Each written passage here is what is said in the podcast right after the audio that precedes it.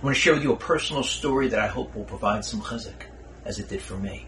I have a very close relative who was admitted to the hospital with an infection, a severe infection. But thank God, after they did the tests, they realized that they had caught it in time and that it would be reversible, treatable. He'd have to spend three weeks in the hospital, but scary as it was, he'd be okay.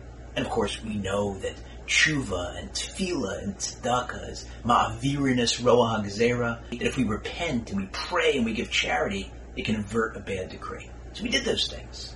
And I called on my reservoir of bitachon and emunah, particularly in the first couple of days when there was still uncertainty as to how bad it would be and what the after effects might be, and reminded myself that we know that everything Hashem does is for a reason. We don't ask why. We don't say madua. We don't demand answers. We ask le ma, not even loma, le ma. For what? What might Hashem want from us to do more? And so we did more.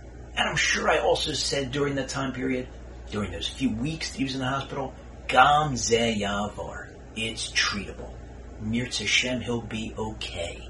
This too shall pass, to quote Shlomo Melech. But I'll tell you one thing that I didn't say. I didn't say Gamzu Latova. The same way that I did actually come to visit each one of you and you told me what was going on, very difficult illnesses, sicknesses, I wouldn't say to you, Gamzu Latova. Even though of course we know that everything Hashem does is for the best. But let me tell you what happened in this instance. While my relative was in the hospital, during that three week period, during a routine exam, they heard an abnormality in his heart and then did some emergency testing and found out that he had a life threatening cardiac issue that required immediate heart surgery. They did the heart surgery. It was terrifying, but it was successful.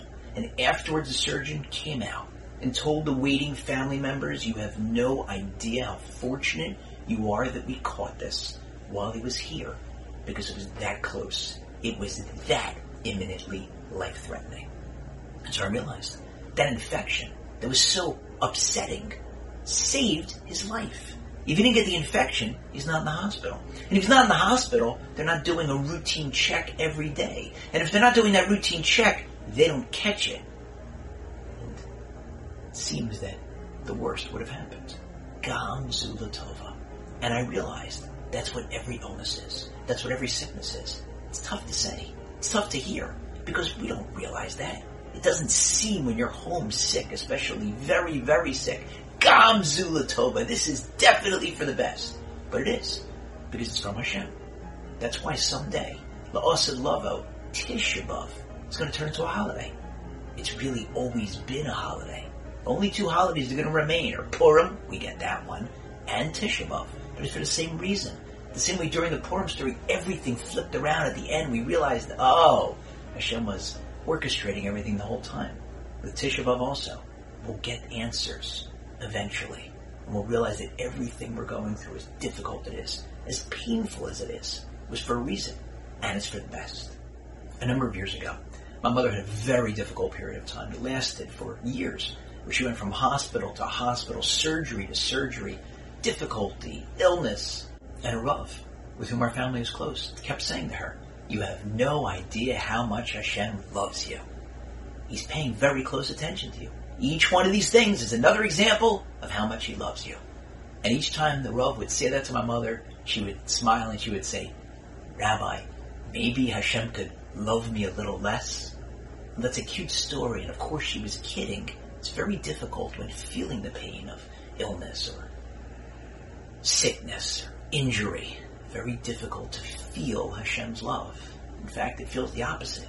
How could Hashem do this? We have to just remember.